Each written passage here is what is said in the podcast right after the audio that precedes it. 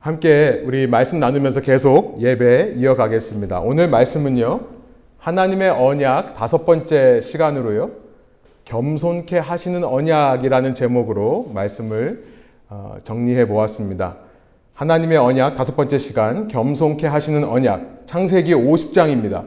창세기 50장 15절부터 21절까지의 말씀이 본문인데요.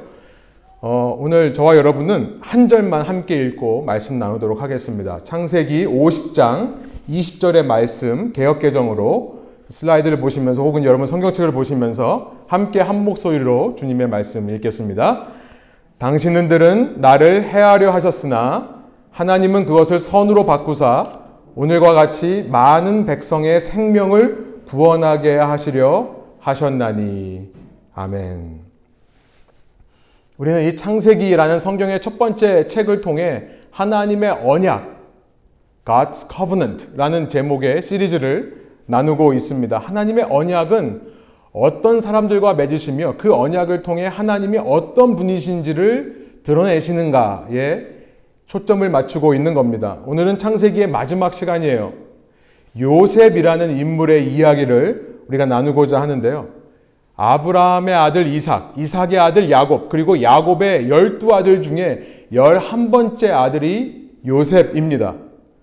창세기는 37장부터 50장까지 이 요셉을 중심으로 한 이야기를 기록하고 있는데요. 여러분 지난 시간 야곱이 하나님과 싸우다가 겨루다가 이스라엘이라는 이름을 얻었다라고 했습니다.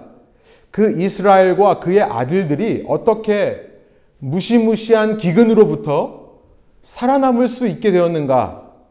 이 이야기를 요셉을 통해 이 창세기가 전하고 있습니다. 이 요셉의 도움으로 이 그 기근에서 벗어나 생명을 유지하게 되는 이 이야기가 여러분 창세기에 가장 긴 부분을 차지하고 있다는 사실을 아십니까? 37장부터 50장까지 창세기에서 가장 긴 이야기가 바로 요셉의 이야기인 겁니다.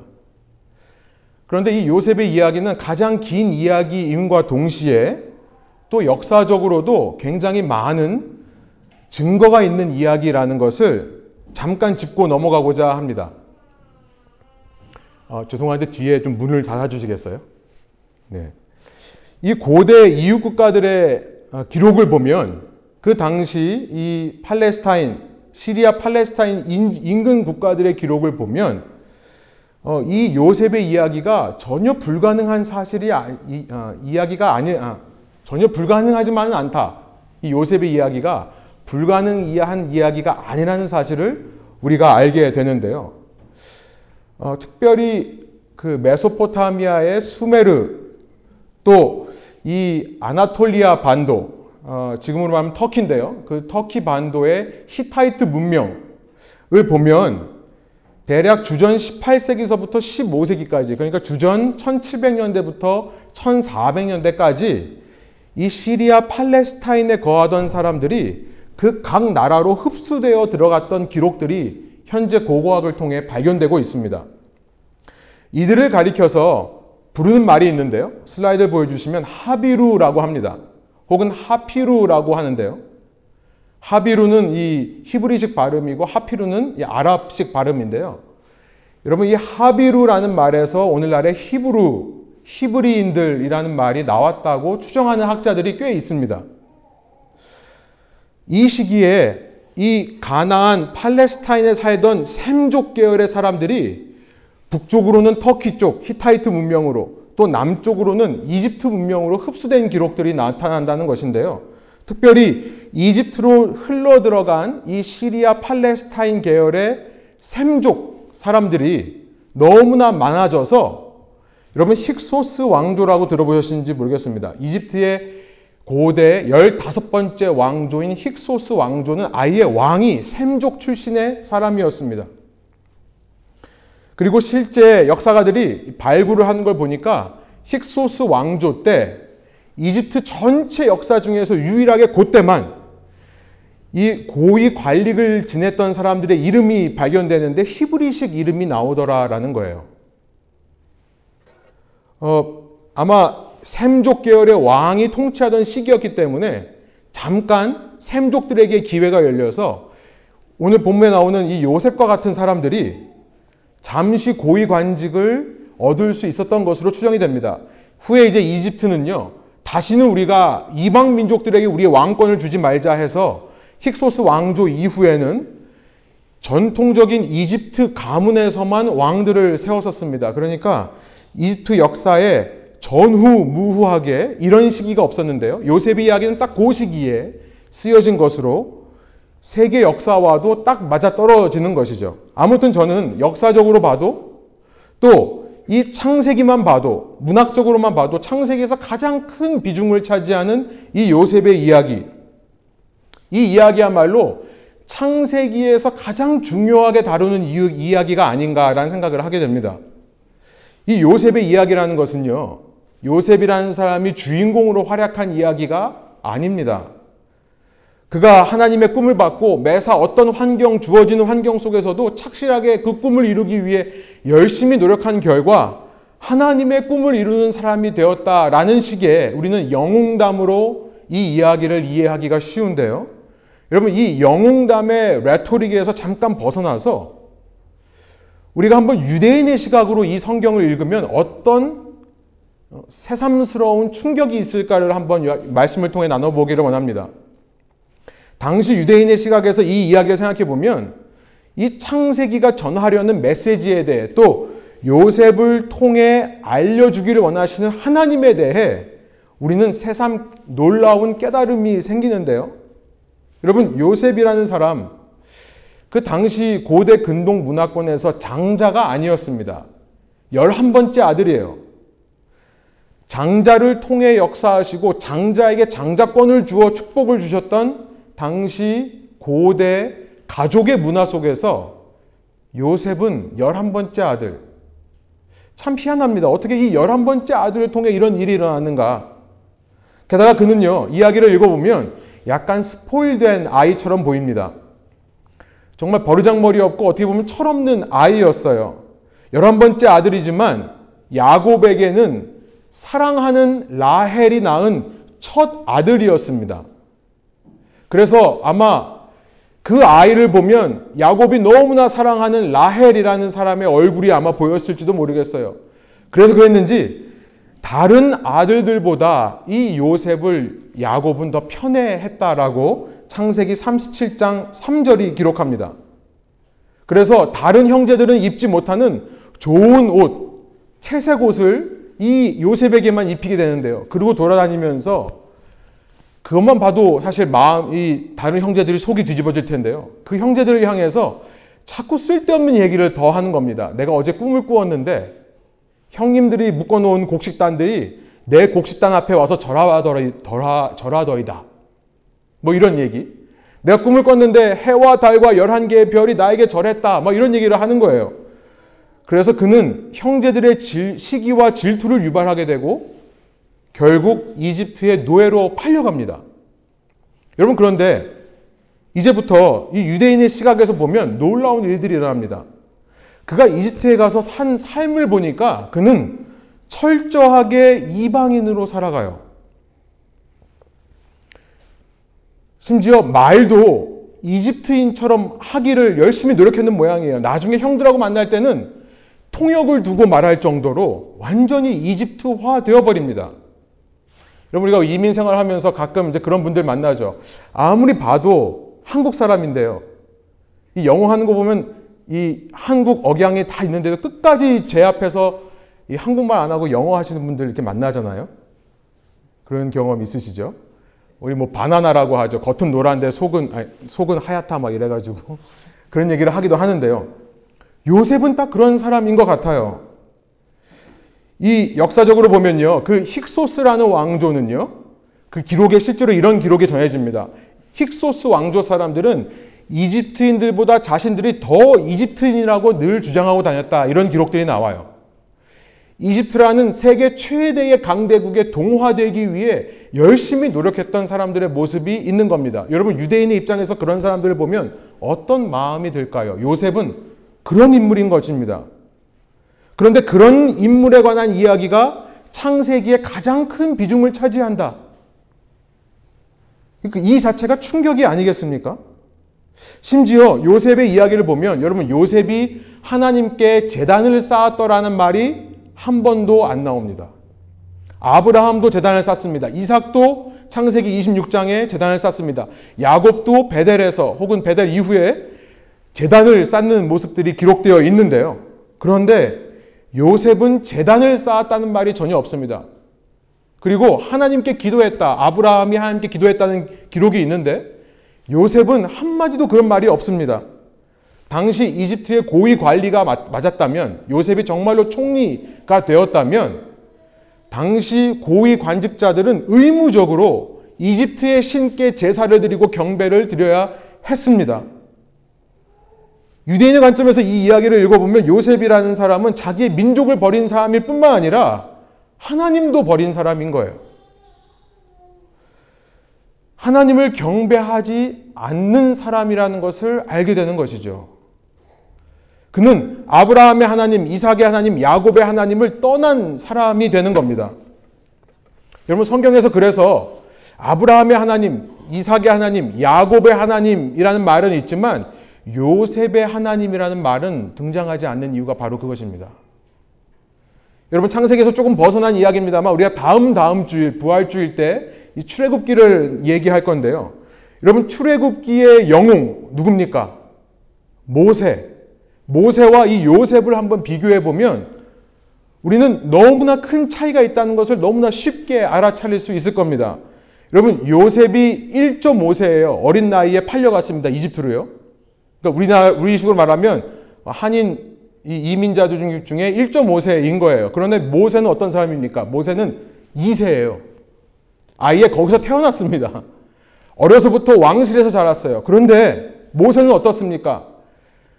2세임에도 불구하고 자기 민족의 뿌리를 전통을 찾아서 이집트 사람을 죽이고 내가 히브리 사람들을 구원하겠다라고 평생을 바친 사람이었던 거예요. 그렇죠? 요셉과 모세만 비교만 해봐도 요셉이 어떤 인물로 비치는지 우리는 알게 될 것입니다. 이집트임에도 불구하고 하나님의 백성을 출애굽시키는 이유가 뭡니까? 바로에게 가서 말하는 게 뭐예요? 이 백성들로 하여금 광야에 가서 우리 하나님을 예배하게 하라. 하나님을 예배하게 하기 위해 참신을 섬기게 하기 위해 자기의 민족을 해방시킨 모세와는 너무나 다른 요셉의 모습. 그런데 그 사람의 이야기를 이렇게 길게 다루어야만 하는가? 여러분, 그런데 놀라운 것은 뭐냐면 그렇게 열한 번째 아들이고 철없는 망난이었을 뿐만 아니라 민족의 정체성도 버린 사람, 그와 함께 야훼라는 신도 버린 사람, 그 언약을 맺으시는 신, 자기의 백성과 함께 하시는 아브라함 조상의 신도 떠났던 이 요셉임에도 불구하고 야훼 하나님께서는 그와 함께 하시더라라는 것을 말씀하는 겁니다. 창세기 39장 다섯 번이나 나옵니다. 여러분 요셉은요 하나님을 찾지 않습니다.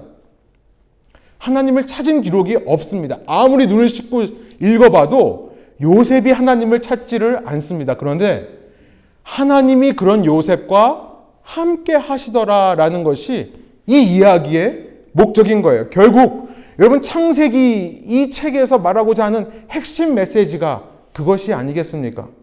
창세기를 통해 요셉의 이야기를 통해 알리고자 하는 야훼 하나님이 어떤 분이신가 라는 사실이 이 요셉의 이야기만큼 잘 드러나는 이야기가 없다라는 것을 우리가 생각해 보게 되는 것이죠. 여러분, 사람이 위대해서가 아닙니다.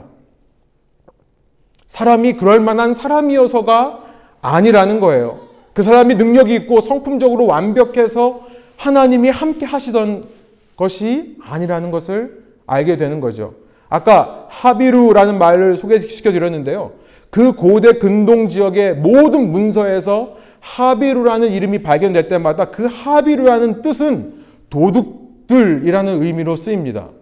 한국말로 하면 오랑캐라는 아주 비하하는 말로 쓰이는 단어가 하비루예요. 하비루가 히브루, 하나님의 백성이다라는 사실에서 도대체 이 하나님이 어떤 하나님인가를 우리가 알게 되는 것이죠.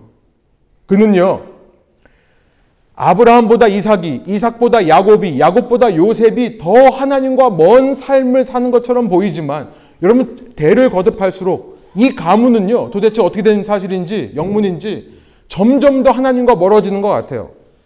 그런데 그런 unlikely 캐릭터를 통해 그런 가장 적합하지 않을 것 같은 사람을 통해 당신의 구원과 당신의 뜻을 이루시는 하나님의 언약의 능력. 이것이 바로 이 이야기들의 초점인 것입니다. 제가 그 Lord of the Ring이라는 그 책 또 영화를 너무나 좋아하는데요. 이 크리스천이 쓴 거죠. 예, J.R.R. 톨키엔이라는 분이 크리스천입니다. 크리스천적인 메시지가 이 영화에 녹아져 있는데요. 여러분 그 무시무시한 악의 반지를 없앨 수 있는 사람이 누군가? 언뜻 보기에는 마법사 겐달프 같고요. 언뜻 보기에는 그 왕의 혈통 이실두르라는 그 정통 왕의 혈통을 이어받은 아라곤이라는 사람이 그 일을 할 수 있을 것처럼 보이지만 정말 unlikely character.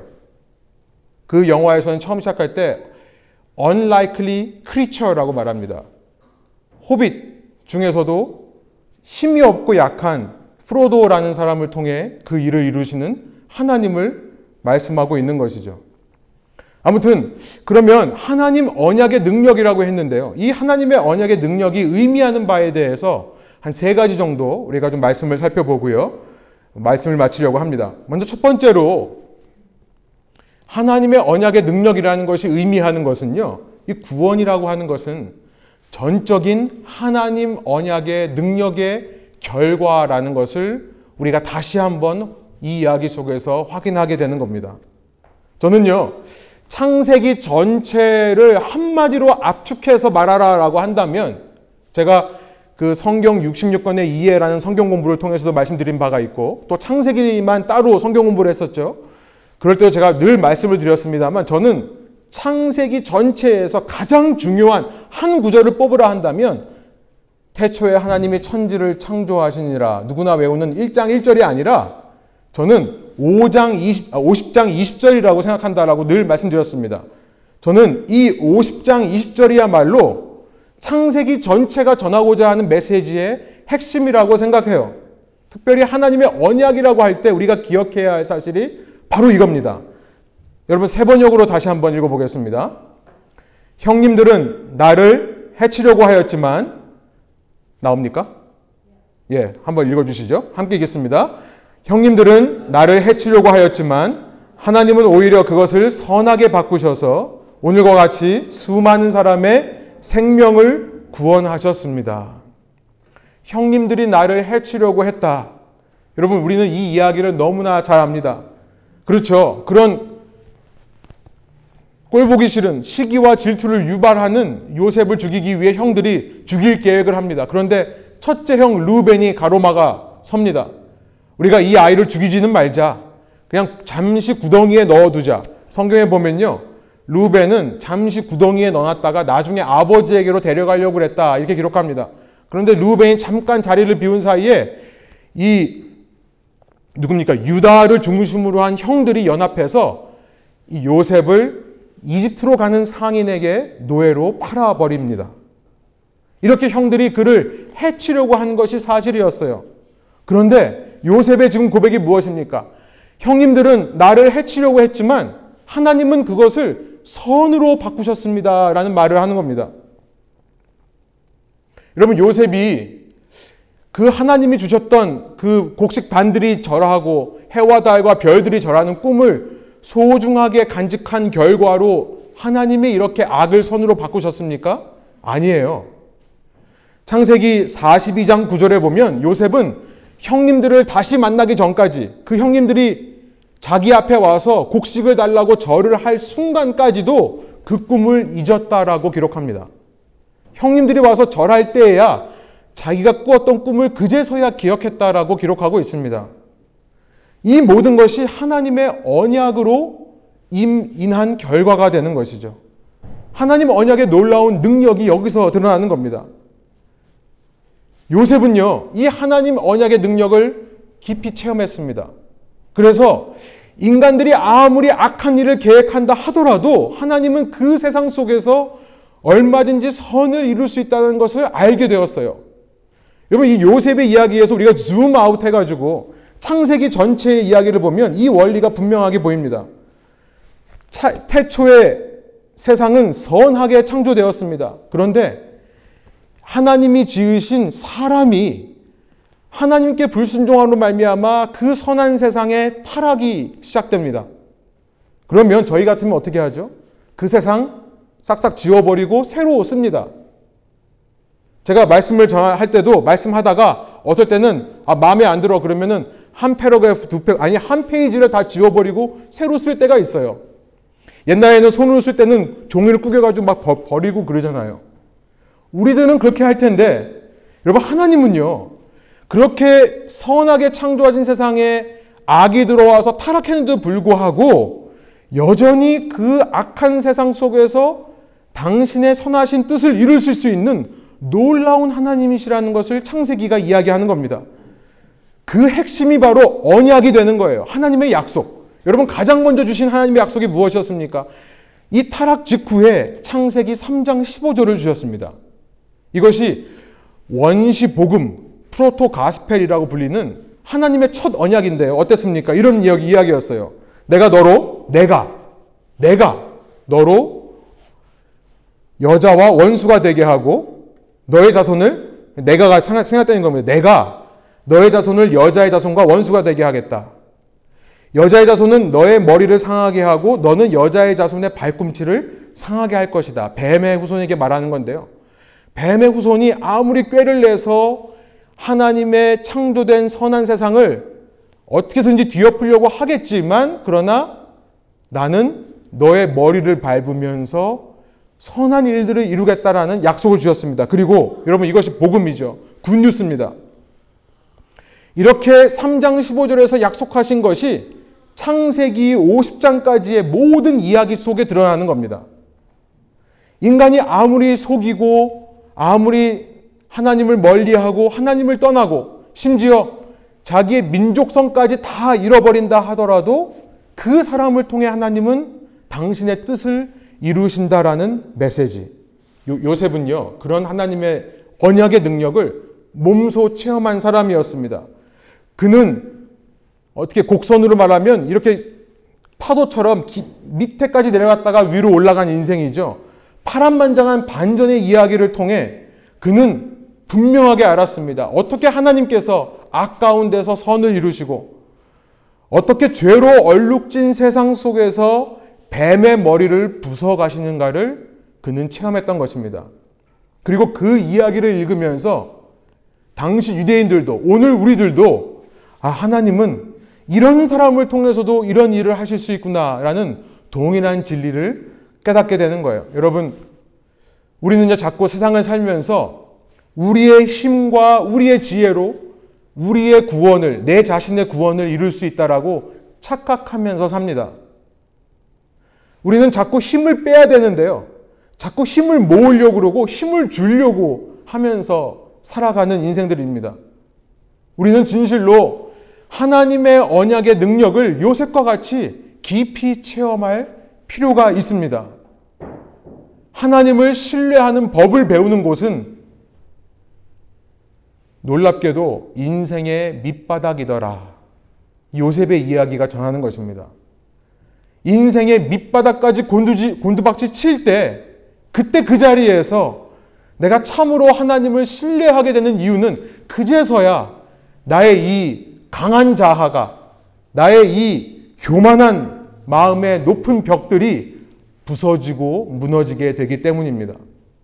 그리고 그 밑바닥에서 한번 주님의 선하신 언약의 능력을 체험한 사람은 이후 인생에 어떤 우여곡절이 찾아온다 하더라도 하나님을 신뢰하는 법을 배우게 되는 거죠. 여러분, 첫 번째, 이 이야기 속에서 우리는 하나님과의 관계 속에서의 겸손을 배우게 되는 것입니다. 하나님과의 관계 속에서의 겸손. 하나님께서 내 힘과 내 지혜가 아니라 하나님께서 내 인생을 책임지고 인도하신다는 사실. 여러분, 이것을 깨닫는 복이 저와 여러분에게 가득하시기를 간절히 소원합니다. 두 번째로 이 요셉의 이야기가 시사하는 것은요. 저는 화해와 연합의 중요성이라 생각합니다. 화해와 연합의 중요성. 야곱은 이제 자기의 생을 다하고 죽습니다. 야곱이요. 이 바로 앞에 가서 이집트 왕 앞에 가서 얘기하는 것이 저는 저희 조상들보다는 짧은 세월을 살았지만 그러나 우리 조상보다 더 험악한 세월을 살았습니다. 정말 짧고 굵게 인생의 쓴맛을 본 사람이 야곱인데요. 그 야곱이 이제 소청합니다. 그러자 이 요셉의 형제들이 걱정하기 시작해요. 15절입니다. 오늘 본문이에요. 제가 읽어볼게요. 요셉의 형제들이 그들의 아버지가 죽었음을 보고 말하되 요셉이 혹시 우리를 미워하여 우리가 그에게 행한 모든 악을 다 갚지나 아니할까 하고 그렇죠. 제가 봐도 사실 요셉이 악을 갚아도 쌉니다. 예? 이 형들이 갑자기 두려워지기 시작한 거예요. 이제 아버지가 안 계시니까 나에게 복수하면 어떡하나. 그래서 16절에 보면 그 요셉 앞에 나아가서 17절 아버지가 이런 유언을 남겼다라고 말합니다. 자, 17절의 유언의 내용이에요. 너, 너희는 이같이 요셉에게 이르라. 내 형들이 내게 악을 행하였을지라도 이제 바라건대 그들의 허물과 죄를 용서하라 하셨나니. 어, 여러분 인간들은요 하지 말라고 그러면 더 하고 싶은 마음이 생기죠. 아마 저는 인간적인 마음에 이런 얘기를 들었다 그러면 아마 요셉이 어 맞아 참 그랬었지 더 아마 형들에게 복수하려고 하는 생각을 했을지도 모르겠다라는 생각이 듭니다. 여러분 이런 말을 한다고 형들을 복수하려고 했던 이미 다짐한 사람이 마음을 돌이키겠습니까? 돌이키지 않죠. 그런데요, 요셉은 그 이야기를 듣고 펑펑 웁니다. 17절에. 그리고 나서 18절에 그 형들이 우는 모습을 보고 이게 어떤 상황인지를 모르니까 그냥 무조건 그 앞에 넙죽 절을 해요. 여러분 요셉은요 말 한마디로 이 형들을 죽일 수 있는 권한이 있는 사람입니다. 무시무시한 권력의 소유자예요. 그런데 저는 그때 요셉이 한 말이 너무나 감동적입니다. 이것이 너무나 존경스럽고 그가 위대하게 보이게 만듭니다. 19절이에요. 우리 한번 19절 한번 한 목소리로 읽어보겠습니다. 요셉이 그들에게 이르되 두려워하지 마소서 내가 하나님을 대신하리이까. 여러분 이것이야말로 하나님의 언약의 능력을 깊이 체험한 사람들의 입에서 나오는 고백입니다. 내가 하나님을 대신할 수 있겠습니까, 형님? 위대한 신앙의 표현인 거예요. 여러분, 요셉은요, 얼마든지 과거의 억울하고 서운한 기억들을 끄집어낼 권리가 있는 사람입니다. 그는 피해자예요. 그래서 자기의 억울하고 서운한 것에만 집중해서 내가 현재 가지고 있는 권력과 힘으로 이 형님들을 심판할 수 있었습니다. 그러나 그는 과거 형들이 자기 자신을 이집트의 노예로 혹은 죽이려고 했던 그 모든 행동들이 큰 시각에서 보면 하나님의 언약 속에 있는 행동들이었다는 것을 깨닫게 된 거죠. 하나님의 뜻에 이 일조차 포함됐다는 사실을 깨달았기 때문에 그는요, 과거에 집중하는 것은 그래서 과거에 대해서 후회하고 과거를 한탄하고 내 팔자를 원망하는 것은 내 스스로 하나님을 대신하는 일이다라고 지금 고백하는 겁니다. 여러분 기억하시기 바랍니다. 내 스스로 하나님을 대신하는 것이 어디서 드러나냐면 우리가 과거에 아직도 매어서 헤어나오지 못하고 있을 때 과거의 후회만 하고 과거의 일 때문에 원망만 하고 있을 때 여러분 하나님의 언약의 능력을 체험한 사람은 아무리 악해 보이는 아무리 억울해 보이는 일까지도 하나님의 뜻 속에 포함되어 있다는 것을 믿는 사람들이기 때문에 그렇습니다. 요셉은요 머리로만이 아니라 자기의 중심에서 이 마음의 가운데로부터 하나님을 인정하는 일이 있었던 것입니다. 그래서 형제들을 정죄하지를 않는 겁니다. 게다가 그는 자기 역시도 형님들과 똑같이 흠 많고 죄 많은 사람이라는 것을 알았을 것입니다. 그렇게 정체성을 한때 잃어버리고 하나님을 섬기지도 않았던 나 같은 존재를 통해서도 하나님은 늘 나와 함께 하셨고 구원을 이루셨음을 누구보다 자신이 더 잘 알고 있었기 때문입니다. 그런 사람이기 때문에 여러분, 내 주위에 아무리 보잘 것 없는 사람이 있다 하더라도 내 주위에 계속해서 죄 가운데 거하는 안타깝고 때로는 한심스러운 사람이 있다 할지라도 여러분, 나에게 임하신 동일한 하나님의 언약의 능력이 그 사람에게 임한다면 하나님은 그를 통해 나의 구원을 이끌어내실 수 있다라고 믿는 것. 너무나 중요한 말씀이기 때문에 다시 한번 반복합니다. 내 주위에 아무리 보잘것없는 사람이 있다 하더라도 나에게 임하신 동일한 하나님의 언약의 능력이 그 사람에게 임하면 내가 그 사람 덕분에 구원을 이룰 수 있을지도 모르겠다는 생각. 여러분 그 생각을 우리가 깨닫게 되기 때문에 하나님 언약의 능력을 깊이 체험한 사람은 타인과의 관계 속에서 겸손해지는 겁니다. 이것이 두 번째라는 거예요. 사람과의 관계 속에서 겸손해지는 것. 여러분 요셉의 당시 세상의 그 수많은 강대국들, 바벨로니아의 수메르 제국, 히타이트 문명 제국들, 또 이집트의 왕국들이 반드시 알아야만 했던 사실이 있었습니다. 그들의 눈에 이스라엘이라는 나라는요, 정말 보잘 것 없는, 정말 세력이 너무나 약한 그런 나라였습니다. 신명기 7장 7절에 보면 하나님께서 직접 모세를 통해 그 백성들에게 하시는 말씀이에요. 야, 이스라엘아, 내가 너희를 택한 이유는 너희가 강하고 숫자가 많아서가 아니야. 너희가 모든 민족보다 가장 작기 때문에 내가 너를 택한 거란다 라고 말씀하시는 거예요. 세상 사람들의 눈에는 정말 보잘 것 없는 민족인데요. 그런데 우리가 아브라함 언약에서 무엇을 발견했습니까? 창세기 12장 2절부터 3절. 그 작은 민족에게 하나님 언약의 능력이 역사할 때 그 작은 민족이 12장 3절. 모든 민족의 복이 될 수 있다는 사실. 여러분 보잘 것 없는 자, 죄로 넘어질 수밖에 없는 늘 죄 가운데서 넘어지는 자, 더 나아가서 나에게 때로 원수 같은 그런 자임에도 불구하고 하나님의 언약의 능력이 그에게 임하시면 그가 나의 구원을 이루는데 도움이 될 수 있다라고 믿는 것이 하나님의 언약의 능력을 깊이 체험한 요셉과 같은 사람들이 적용하고 결단하는 바라는 것을 우리가 이 말씀을 통해 깨닫게 되는 것입니다. 내가 누구기에 하나님을 대신하겠는가? 우리 대인 관계에서 이 부분이 반드시 적용되기를 소원합니다. 하나님의 언약의 능력을 체험한 자는 두 번째로 사람과의 관계에서 겸손해진다. 이런 맥락에서 마지막 세 번째 간단하게 말씀드리면 하나님의 언약의 능력을 체험한 사람은 그렇기 때문에 세상의 성공 신화를 거부한다라는 것입니다. 여러분 저는 야훼 상실이라는 단어를 이렇게 기억합니다. 신명기 8장 14절이에요. 모세가 이스라엘 백성에게 말합니다. 혹시라도 당신들이 약속의 땅에 들어가거든 절대로 잊지 마십시오.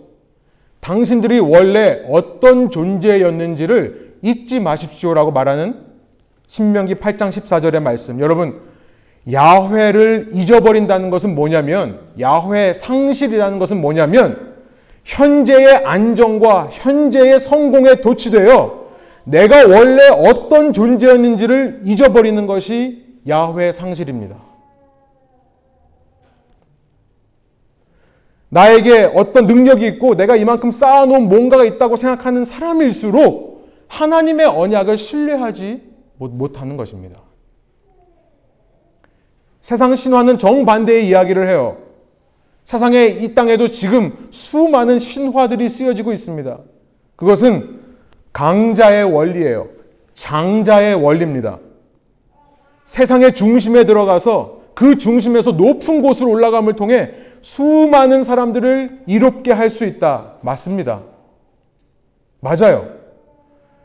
그렇게 오늘도 이 땅에는요, 어떻게든지 주류 사회에 들어가고자 어떻게든지 중심에 들어가고자 그래서 남들보다 높은 위치에 올라가서 수많은 사람들에게 좋은 영향력을 내고자 하는 사람들로 가득합니다.